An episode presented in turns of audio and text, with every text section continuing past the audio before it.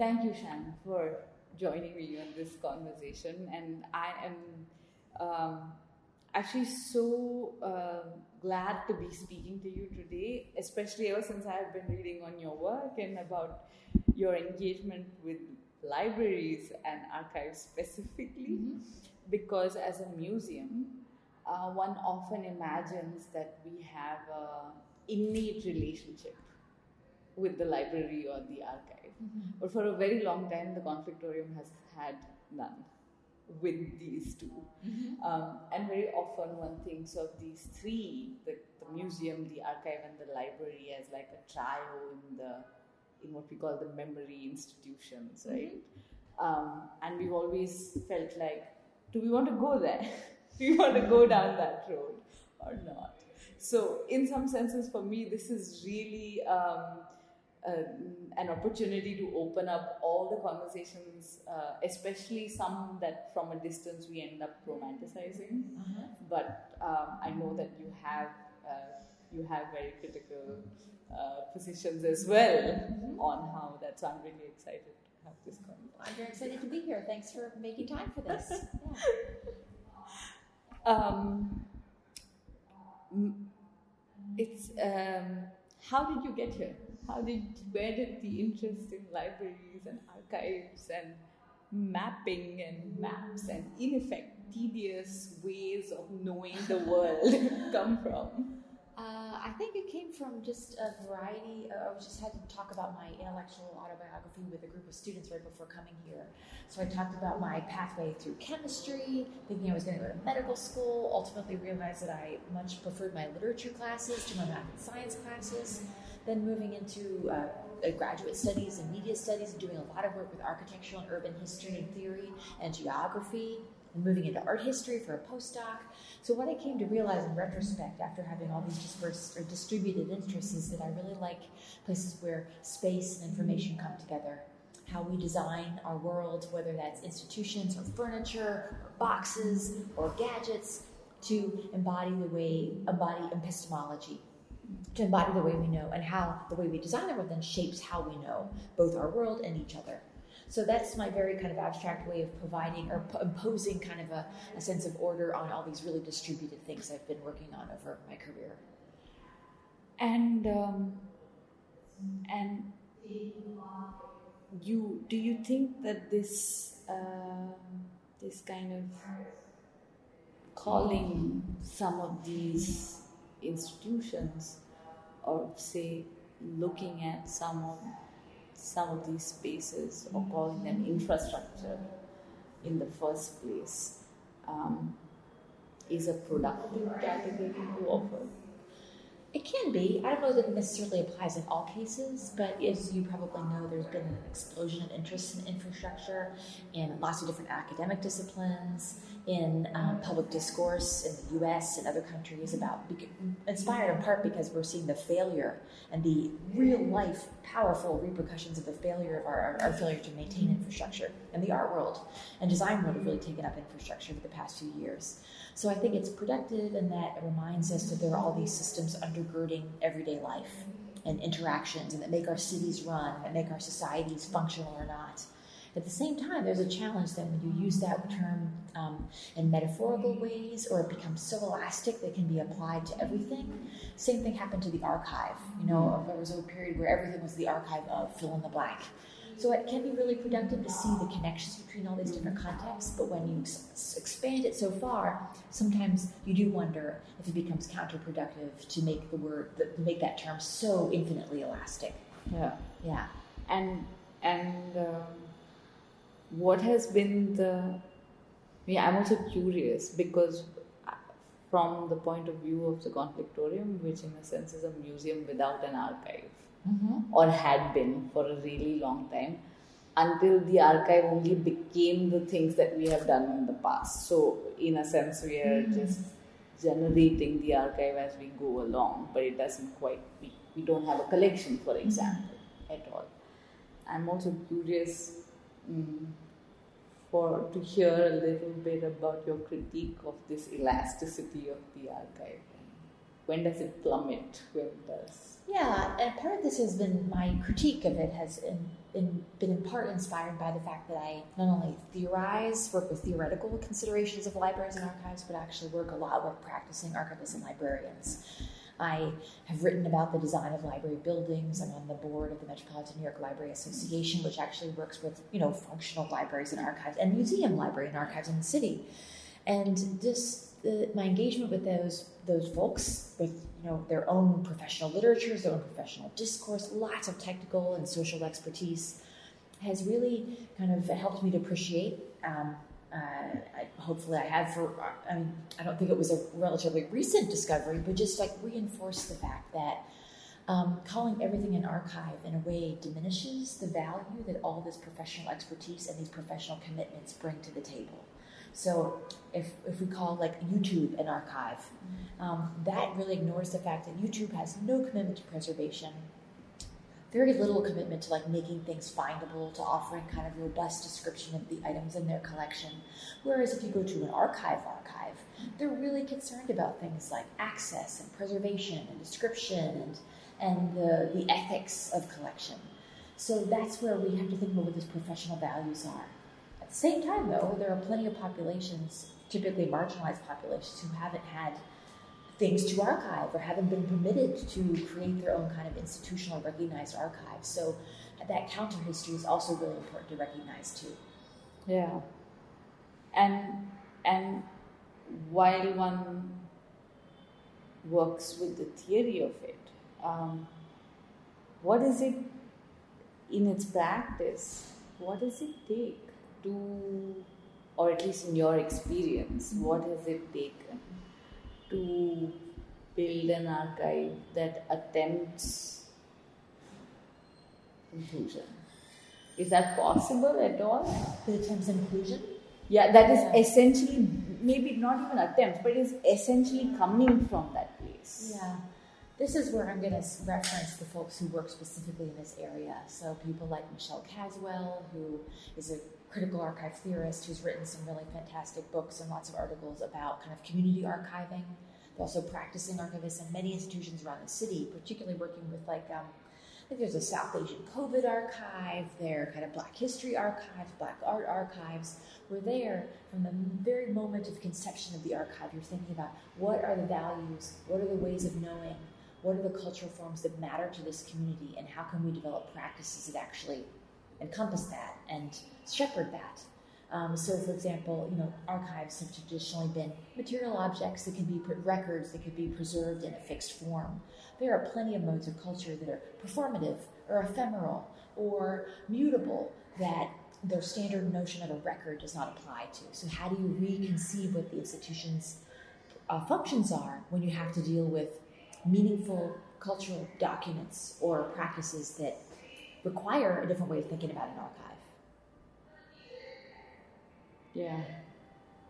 And then one throws in that mix the library, yeah. which in a sense makes that conversation even more difficult, right? Because I feel like if one is talking about an archive, somehow there is the space, maybe, to also include what may be the performative, what may come out from a sensorial sort of practice, what may mm-hmm. come out of cultures.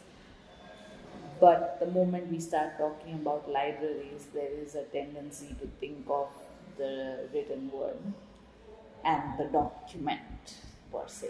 That's a historical, again, a very limited conception. Just as like, just as archives have been limited to you know what fits on a box, yeah. what documents. Same thing with libraries, but I think both of those institutions are much more than that.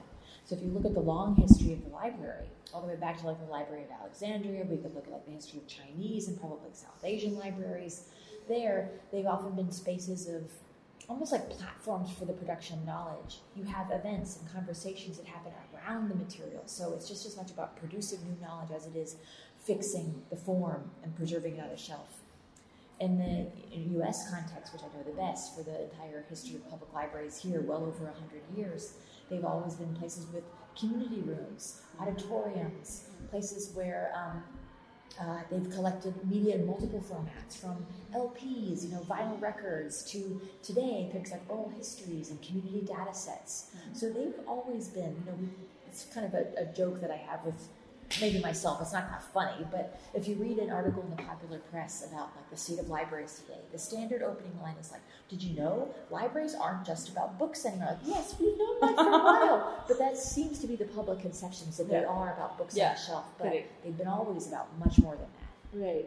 And and within this, like for example, when I think back about the context that I'm operating in, there are two kinds of situations that I can think of when I think of the library.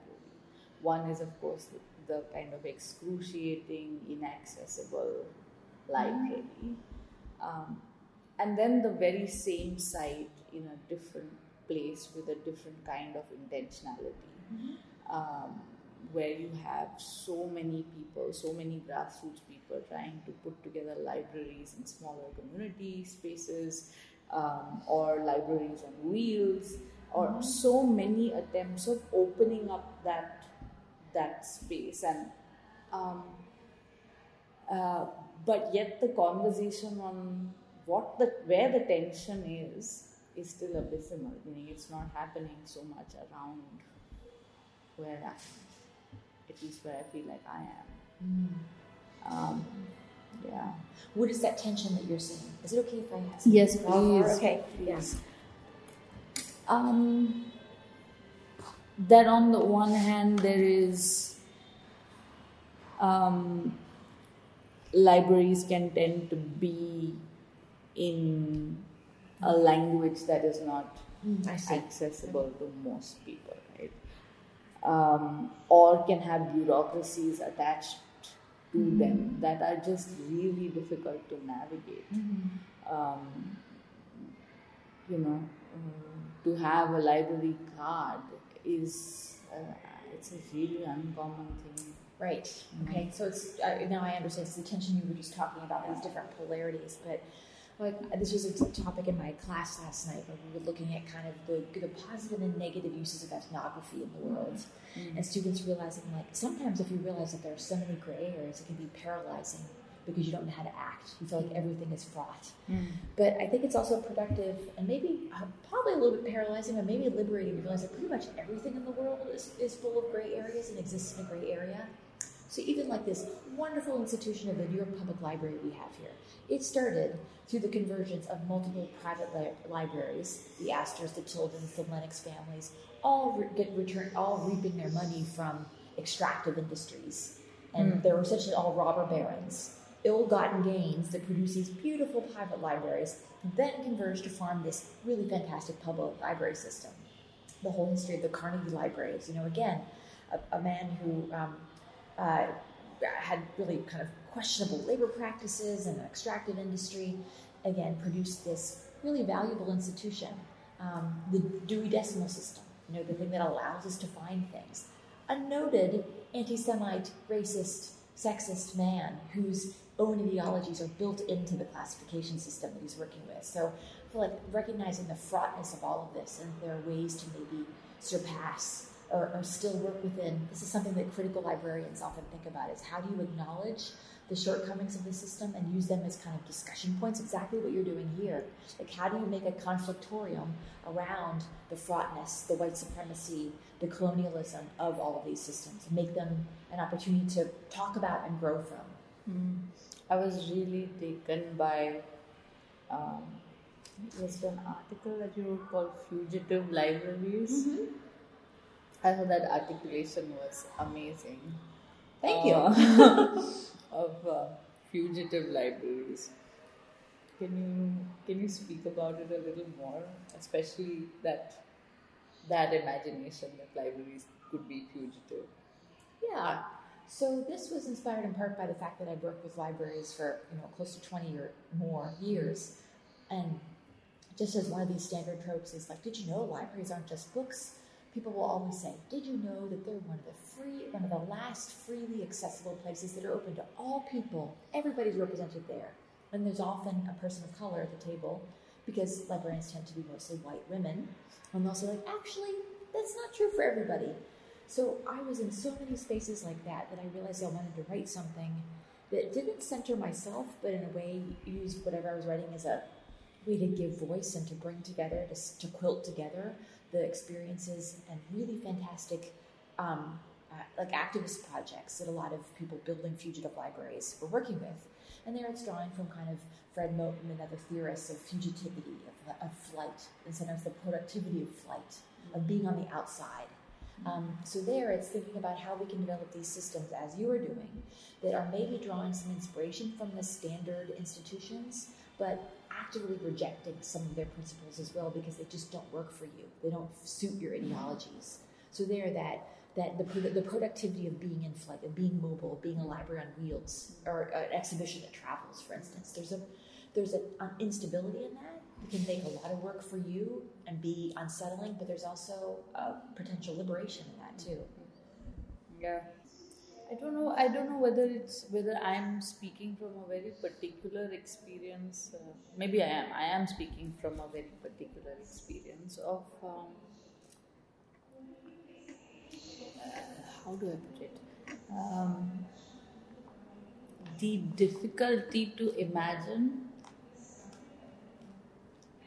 uh, a, a library practice while most obviously it's there i can see it and it has to be grounded in like so much uh, skill and expertise and um, but i think that makes me curious why can't i imagine it uh, is it because of the experience of libraries? A lot like, say, for example, hospitals. Mm-hmm. Um, and I'm making that analogy partly because of maybe a experience of hostility of some kind mm-hmm. vis-a-vis libraries mm-hmm. or vis-a-vis entering libraries um, or uh, uh, just uh, so I'm trying. I'm also within, within this conversation trying to also unpack my own position, or like how do I understand this, or how. Uh, and I'm finding it very. Um, it's incredible to probably you're probably the first person I'm speaking to who works within this space. Even though I imagine this space as an allied, mm-hmm. as an allied idea to to what we may consider historical or what we may consider from memory, mm-hmm. you know, mm-hmm. that relationship. I just want to say, like, also, I um, I work. I probably am adjacent to this space too. I have studied, admired, critiqued, drawn inspiration from librarians, but I'm not a trained librarian, so I want to kind of establish that I am um, not I mean, to to acknowledge and honor their expertise. I have to acknowledge that I don't have a lot yeah. of that too. But this is, again, I think, where the productivity of the term infrastructure comes in. So the ability to imagine the practice is maybe part of that infra-ness. The mm. fact that a lot of it is happening in the background, that a lot of it is historical legacy, mm. that is creates path, you know, the term path dependency. So it's like creating these ingrained infrastructures that almost become they become normalized and naturalized. Even you know disciplines. Tonight, our students were asking like, "What is it about what is it about anthropology that resonates for you?" I'm like, anthropology is like a made up construct. Like we, all of our academic disciplines are have they're historical constructs. They were very different 200 years ago, different 500 years ago, 1,000 years ago. They will be very different, I don't know, 100 years ago, especially as technology transforms. And, and our knowledge institutions, in a way, reify. They, because we have these classification systems that separate out disciplines into different, different kind of discrete entities, they are, in a way, kind of perpetuating this fiction that we think of as having a material reality, and it does on the shelf.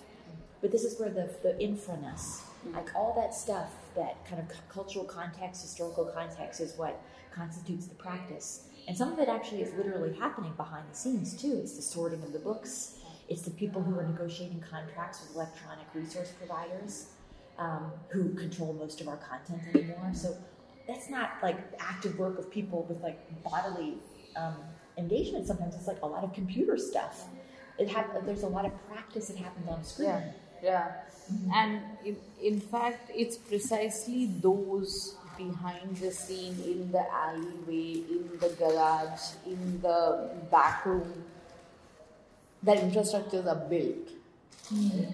they there is a minimal part that is public facing the making of it happens in these kinds of spaces. And um, I, uh,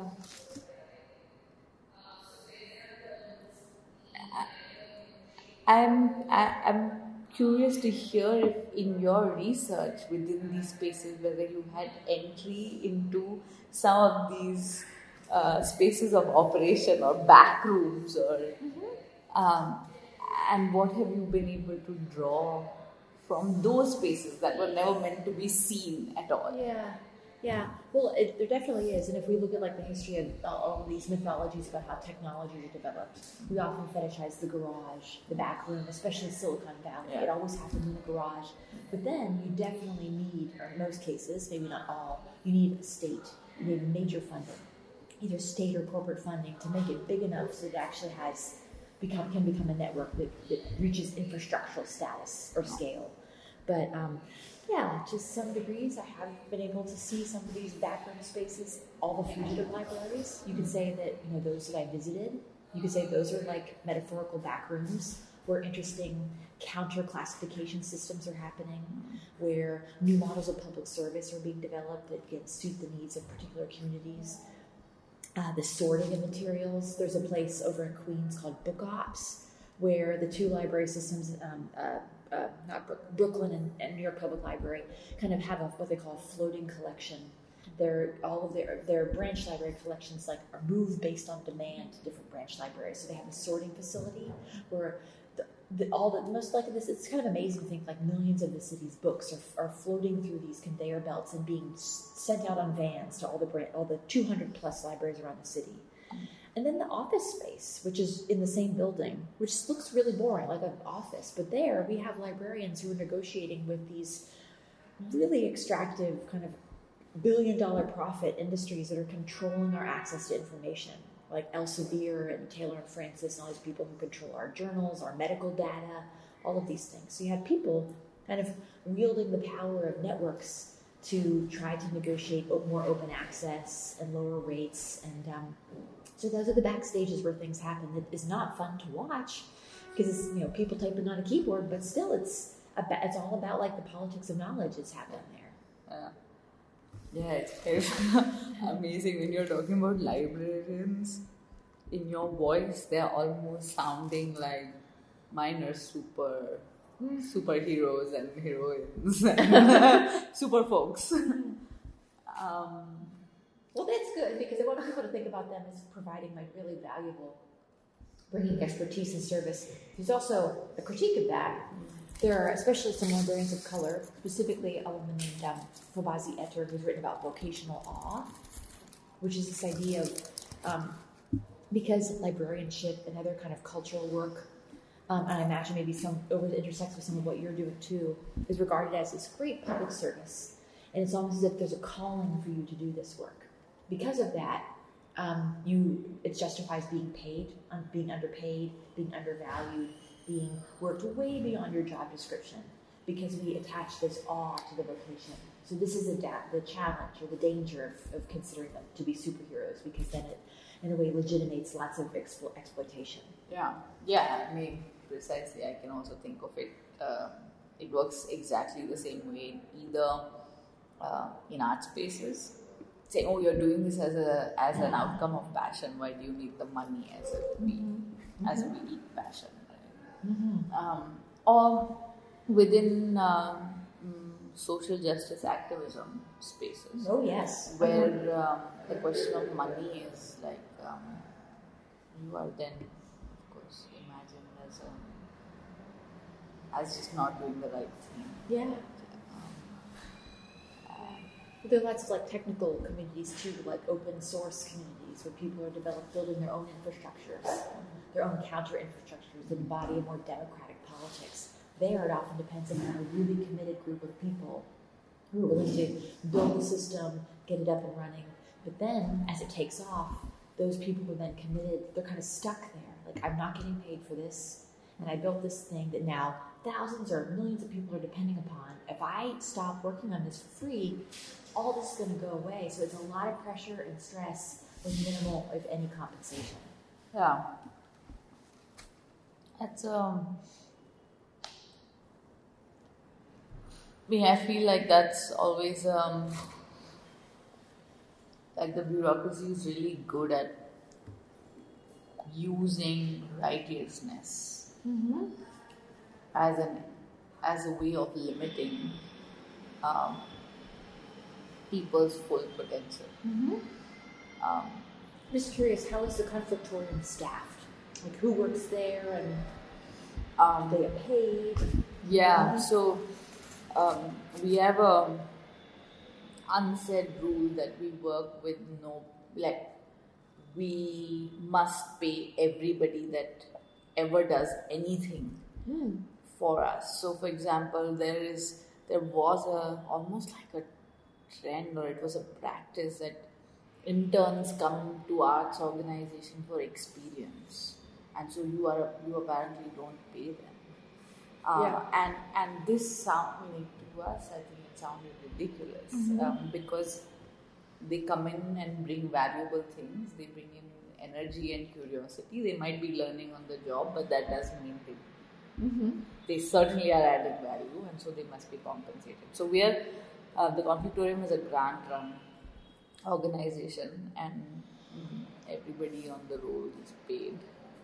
Um, um, but again, for a museum which is not a state museum, it's uh, in that sense it's a private registered museum running on public money we cannot afford to pay people um, for their for their true expertise or mm-hmm. you know in any way.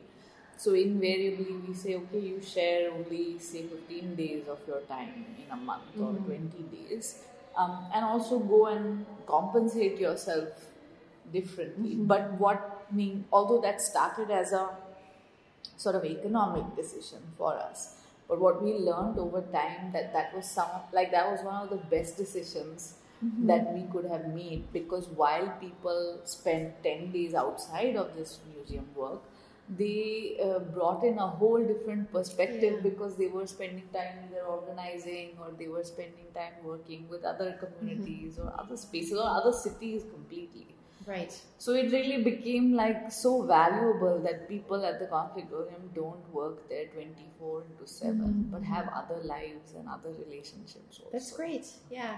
Well, not only to your point, do they need to be compensated for the expertise they bring to the table, but if you're not paying people, this is a big debate long going in the U.S. that places like museums and, and publishing often expect people to work for free as interns. This means that it's only the independently wealthy. So you're just kind of perpetuating the same Yeah. social classes who are staffing and curating and, and structuring these institutions. yeah yeah yeah absolutely I mean those those form some of the the crux of the kind of conversation Mm-hmm. that we are trying to have there because it's also the question of what are we going to be able to see if we are if we are not coming from varied spaces varied mm-hmm. experiences. Mm-hmm. They were we also know in our critique of cultural infrastructures that it perpetuates um, the repetition of one class and caste mm-hmm. hegemony again and again, and whether we want to be a yet another infrastructure that does exactly that. So, uh, you know, this term that is used so often, like-minded, mm, almost as a virtue, you know, like as if it's a good thing that oh, we are all like-minded here. I, mean, I think for us, the alarm clocks go buzzing if we are all like-minded. I think we are certainly a team that's bound by difference, uh, and I think that that becomes really valuable. I agree. Yes. Yeah. Well, it could be that you're like-minded in your proclivity for or your desire for diversity and challenge, and maybe that maybe those principles of heterodoxy kind of unite you, in which maybe Hmm. that kind of like-mindedness is is fruitful. But, but Yeah. I know what you're saying. Yeah. Yeah. So um, maybe let's begin there. That you did bring us the object. Can you can you describe it and tell us how how how did you come to think of it as a good addition for this space? Sure. Well, um, as you probably know, most people when they hear the word infrastructure, they think of bridges and roads and pipes and other kind of heavy metal material engineering things. But as you well know through your work in conflictorium, it's also intellectual and social, and ideally those things are entangled. It's um, you build this when you have an intellectual infrastructure, it often kind of cultivates a social context around it, and your building of the intellectual infrastructure should reflect social values of the community as well. So I brought a um, a library um, a card that we put in the back of the book. That, that, which I don't know that many folks use this model anymore. I just happen to have a bunch of them that I used in my wedding actually because I had a library themed wedding. but these were kind of used in like the place cards and things. But so I had thousands of these things. I used them as scrap paper. Um, I would have liked to have used like a thing that you'd use in a card, a card from a card catalog. I didn't have any of those, so this was kind of a stand-in for the paper and bureaucratic infrastructures that make the library as an infrastructure possible. So just reminding us that the intellectual, the bureaucratic, the technical are all integral parts of what makes an infrastructure operate also. Can we think of some of those bureaucratic, operational, procedural things as human? Yes, absolutely. So it's often uh, humans who um, perpetuate them, humans who shape them. You know, bureaucracy is derived from the bureau, the piece of furniture that a human being sat at, but the, but the drawer is essentially kind of physically embodying the organizational structure that later was represented in something like a spreadsheet or a set of documents. Um, so yeah, human beings, just as you know, um, AbdouMaliq Simone reminds us that people are infrastructure, especially for that last mile of delivery. Um, same thing, like if people are part of the infrastructures of bureaucracy too. Hmm. As we see definitely in the history of colonialism, there's been a lot of great stuff written about the history of British colonialism um, in India and how people were subscripted into perpetuating that system. And I like that you, as part of the, this, these conversations being an integral part of the installation, remind us that people, you and I, all those other people, are part of the infrastructure of this project. Yeah, yeah, yeah, completely. Because uh, how does one, on one hand, build an infrastructure, one and and maybe the um, the instinct to build it came as much from the instinct to dismantle something. Mm-hmm. But you can't just offer or I couldn't just offer dismantling as a proposition. Mm-hmm. That's just not what I guess the society that I am operating in can that I can afford myself that within that society. Right. So the pro- the proposal of dismantling comes hand in hand with saying, okay, so what is the proposal for the future then? If mm-hmm. one breaks this down, then what? Um, and so one attempts in with much romance, mm-hmm. right? The building of mm, a museum. Mm-hmm. Meaning, sometimes I look back at the last decade and say, did, did I, as a young 23 year old person, even know what that, what it carries? What, mm-hmm. what is the weight that it carries? That we just went out there and said, okay, we are going to do a museum of conflict. And I sometimes now when I look back and I feel like maybe only a 23 year old person could have done it, mm-hmm. who was unaware of um, of its weight. Mm-hmm. Um, and the more that the time, more time passes, and the more one delves into the museum as an inquiry because you are living with one, that you realize that I probably wouldn't, I probably might not do this again. Mm-hmm.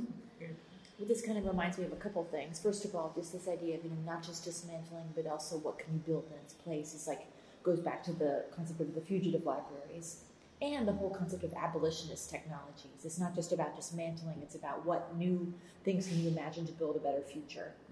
And and this idea of uh, the maybe the, the luxury of youth not being encumbered with all of the bureaucratic and political things you should be thinking about reminds me, given that we're at the New School, which started out as kind of a, an anti-university, um, and I, am actually thinking about teaching a class in the spring about alternative schools and how we can imagine the university otherwise. Just thinking about the long history of alternative schools and how it's so hard to sustain them because um, you also, as you grow, you become more popular. You ultimately realize that, like, oh my gosh, we need a back office staff to manage this. And we need to become more organized. And we need a curriculum. We need some documents to, to chronicle what we're doing.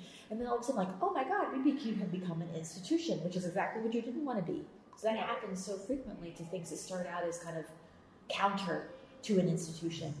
I've seen lots of schools, um, yeah, yeah, morph into something they never imagined themselves. Yeah. Ours included. yeah, I think you've uh, put your finger on a raw nerve there. but um, one is uh, cautious and conscious about how one sets out, or or maybe how the conflictorium set out to be not the status quo. Mm-hmm.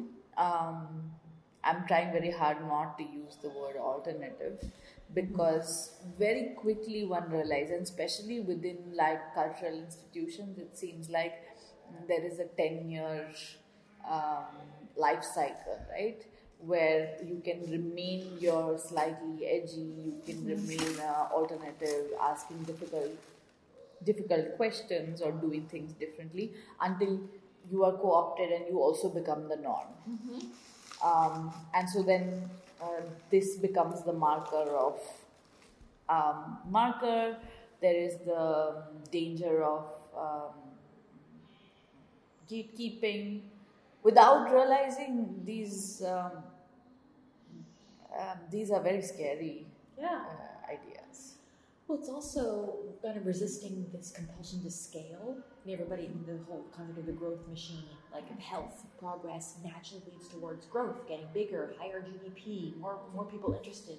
But if you reject that as as the as a necessary telos for your organization, because scale often brings a lot of those challenges. If you choose, like we have principal choice from the very beginning, like we're going to remain small for, for all of these reasons, because we don't want to put ourselves in the position of becoming institutionalized. Not that, not that bigger is necessarily kind of yields those problems, but it frequently does. Yeah, most mm-hmm. often Yes. does. yeah. In in your in your practice and in your writing, what sits next to each other is also the infrastructures of media and how they do what they do. Mm-hmm. Um, and in some senses, I don't know whether you agree, but they are increasingly becoming lenses through which we experience the world Mm-hmm. and may not only inform inform our, ourselves of the world, but inform the world about who we are. Mm-hmm. Um, is there? Do you see a relationship between some of these institutions and how they are interacting with media landscapes? Oh yeah, yeah. This was a challenge I had when I was writing my dissertation in my PhD program about 20 years ago. I wanted to write about the design of a library building. This was in media studies. And they were saying like, what do libraries have to do with media? I'm like, it's a whole building full of media. And it's full of infrastructures that kind of allow for streaming and classification and organization and preservation. So it just seemed really obvious to me, but I actually had to sell it to people um, both through my dissertation and then as I was a junior faculty member, explaining what libraries and archives and museums and galleries had to do with media studies. It's, um, they're institutions about the housing and preservation and organization of media. Um, so yeah, that's kind of the most obvious connection. But then they're part of that larger thing I mentioned earlier, what unifies my work. It's about how our epistemologies are made material. So they can be made material in multiple scales, from the design of uh, a, a book, a library card, digital gadgets, a phone, um, uh, a control room, a dashboard, a data dashboard, all the way up to specific architectures, urban plans. My, my third book was about how cities, like um, at the macro scale, are kind of communicative systems, and then to the infrastructural scale and logistical systems. All of these we could call media if we think of media capaciously as kind of Marshall McLuhan and others have done, but also they're highly dependent upon information systems and media technologies to, to function as well. Yeah. And and you think that relationship has changed since you started first thinking about it 20 years ago? Now that the meaning, the channels, the availability of um, sort of digital technology has come in. Yeah, so some of that stuff was pre- that, most of that stuff was present 20 years ago. Um, there was a lot of kind of breathless theorizing about how digital technologies would render cities obsolete. We wouldn't need our bodies anymore. You know, the fact that materiality would be dead. We'd all be virtual all the time. And I, my, a lot of my work I think was inspired in maybe a contrarian way. But I said that's not going to happen. We're all we all still have bodies, and uh, modernity is not distributed evenly for everybody, that there are going to be people on the margins who aren't going to be networked into the systems. So that's in, probably in part why I chose libraries, because they're one of those institutions that exists, even though, again, people predicted that they'd be dead, killed by Amazon, too. They're still around because they're serving things that are the populations who aren't reached by Amazon and digital tools. And they remind us that information access is not just a virtual content delivery system it's about the social context. It's about the aesthetic experience. Again, exactly what you were with the conflictorium is about too. It's not just about the the a recording of trauma or memory. It's about the discussions you're having, the discussions that those records generate into the future, and the affective experience of all of it. Yeah. Yeah. yeah. I I I also sort of uh, you know how one when one thinks of museum as a category, there can be a tendency automatically to assume for its modus operandi to be an art museum. Mm-hmm. And that automatically changes how we think of the museum or what its role mm-hmm. primarily is. Um, and for the last couple of years, when I'm increasingly, I feel like being I don't want to use the word pushed, but invited into the world to articulate what is this practice at the conflictorium. And I, and I feel like at, in some way, I want to say, let's for some time not think of ourselves as an art museum, um, but something that might be more accurate or more productive to make draw parallels with would be the science museum. Mm-hmm um, you know, I've, I've never been to a science museum in the US, so I don't know whether they work in the same way. But uh, otherwise, like in my experience, science museums are basically um, installations mostly trying to illustrate a concept, a scientific concept. So you understand conceptually what it's trying to deliver to you. Mm-hmm. How it is done doesn't become a big point of contention. If it could deliver to you the meaning of this, then it is thought of as a successful mm-hmm. experience or an mm-hmm. installation. So, for example, if gravity has to be explained to a four year old and a ball has to be moved from up to down in a sort of either really well made, really well crafted installation or in a fairly basic mm-hmm. kind of installation, but that child learned what gravity meant, yes, then the museum is successful mm-hmm. in some senses. You probably know we have a math museum here in New York City, which probably might be. I have wanted to check it out so long, in part because I've often been fascinated with like the Charles and Ray Eames Mathematica exhibition that they developed. Yeah. But anyway, that would be might be interesting for you to check out to see how like these complicated concepts are made into some type of a material pedagogical mm-hmm. experience. But I'm also wondering the fact that you've tried to, I don't know, separate yourself or kind of reject this ingestion into the museum industrial complex. If you could say a bit more about like how you're using the concept of emptiness, mm-hmm. is that a way to to empty out the metaphor or to provide a defensive system? Yeah, I think there there are multiple things. One is that um, we are also within a larger art ecosystem are also suffering this kind of overdose of meaning, right? everything must make meaning and meaning must be imposed on everything where sometimes there isn't Mm-hmm. sometimes it's a sometimes it's a sensorial response and a sensorial response has its own ways of sitting on the body Mm-hmm. it doesn't necessarily need to enter our our consciousness through the cognitive. Mm-hmm. there. Now uh, uh, when can those spaces be activated? If if we we are constantly offering trigger after trigger within a space then it's it's difficult to to to actually be able to see yourself. So the conflictorium also attempts this where we are also clear that I'm not, we are not about to help transform anything out in the world.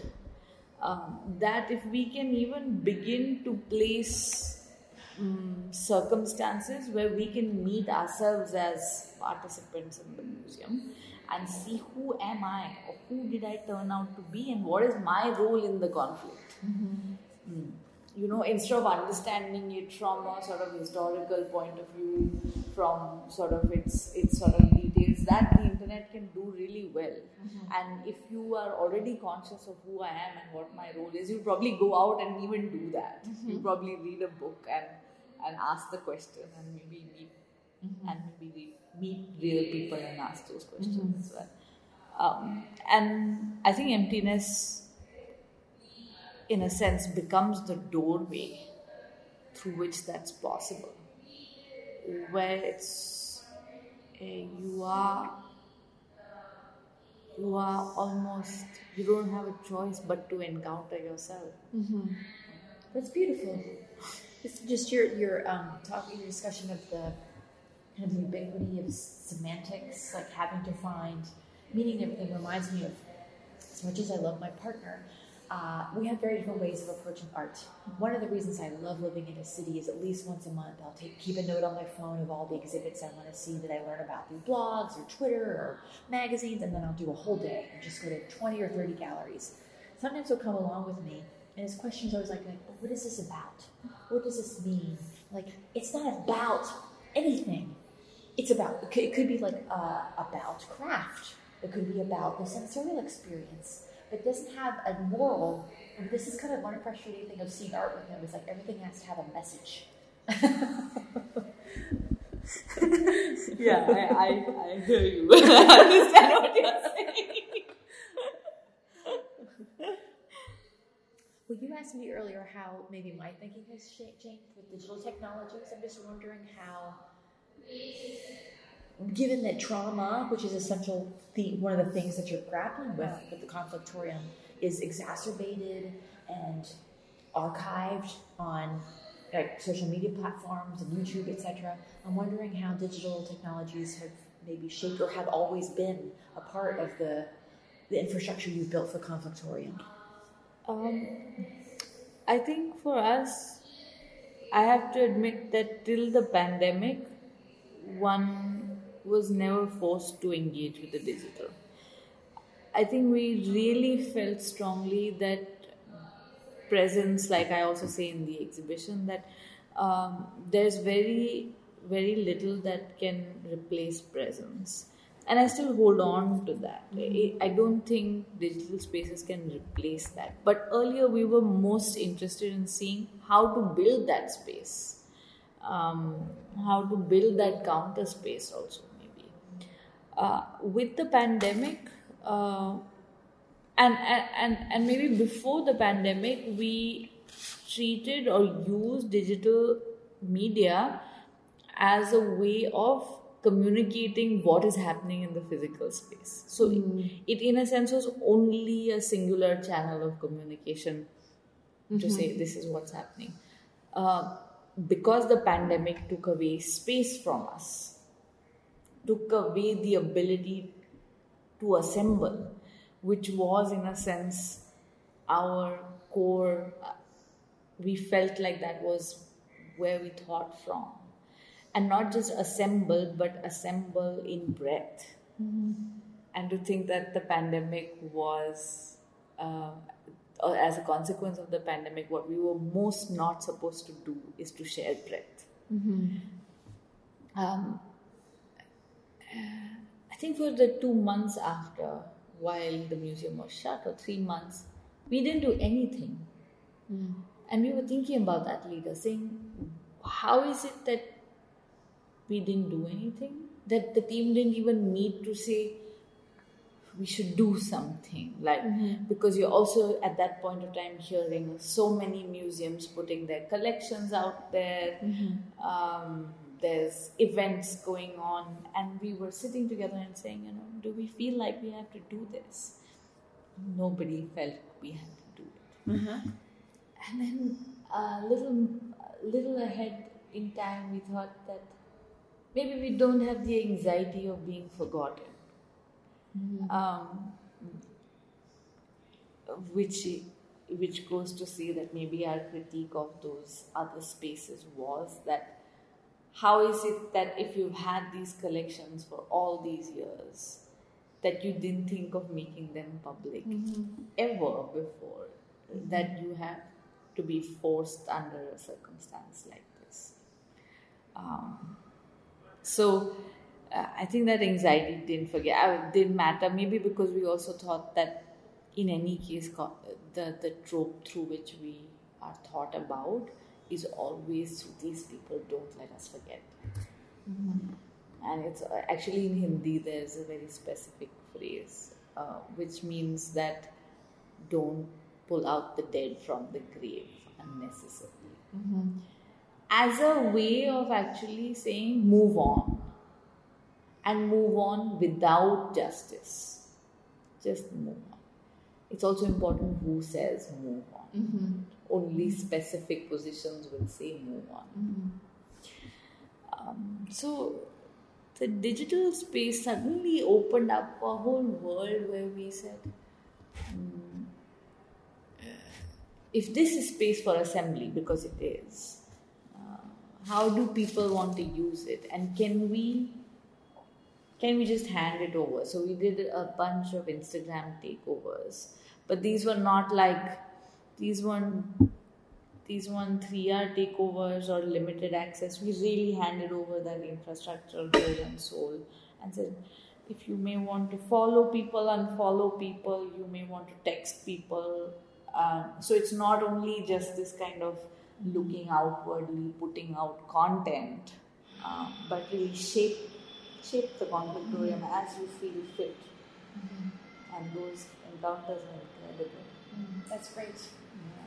This kind of reminds me a bit of my friend and colleague um, Aimi Hamraie, who's a critical disability studies scholar at Vanderbilt, who's doing this project right now called Remote Access, where inspired in part by this assumption, general assumption during the pandemic, that virtual connection is inherently lesser, inherently impoverished, reminding us for the for the disabled community, that's in many cases the primary form of sociality that they've had at their disposal, and it's been a very vibrant and functional one. Ah. So just um, not only capturing these, um, celebrating, I don't want that to sound kind of trivializing, but acknowledging this vibrant culture that exists, but also recognizing the trauma that comes with um, being excluded and not having access um, in the material world in many cases, particularly for disabled communities. So I think Yeah. the way that they and their colleagues have been thinking about this has really transformed my assumptions of the lesser or better, the impoverishedness or advantages of physical versus virtual connection. Yeah. Yeah, I mean, if and, and you further meaning, I feel like that that um, that debate to have any longer as oppositional is not helpful at all. Right. Right. Um, that those are more and more complementary spaces, as we can also maybe see in this exhibition, right? yes. Yeah. Um, that they are they are really operating or sitting next to each other. Mhm. Yeah, that's certainly meaning uh, the the pandemic, at least for us in our practice, really opened our eyes to that. Mhm.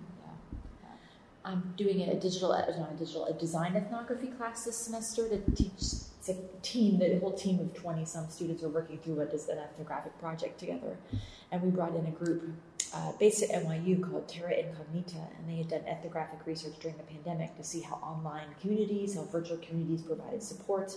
And their big takeaway was also that it wasn't a replacement, that the virtual often enhanced the value of the physical, and there have to be thought of in tandem. This was something that was kind of interesting to me because I was in media studies for 15 years and moved over to anthropology about three years ago. It's really funny to hear the anthropologists talk about when everything was shut down during the pandemic. You know, oh no, I guess we all have to learn how to do digital ethnography. Or, and then they were so disappointed that they'd have to go to this lesser context of online connections. But folks in media studies for a long time have known that they're entangled worlds, that it's not uh, a, a duality, that they're inherently kind of connected.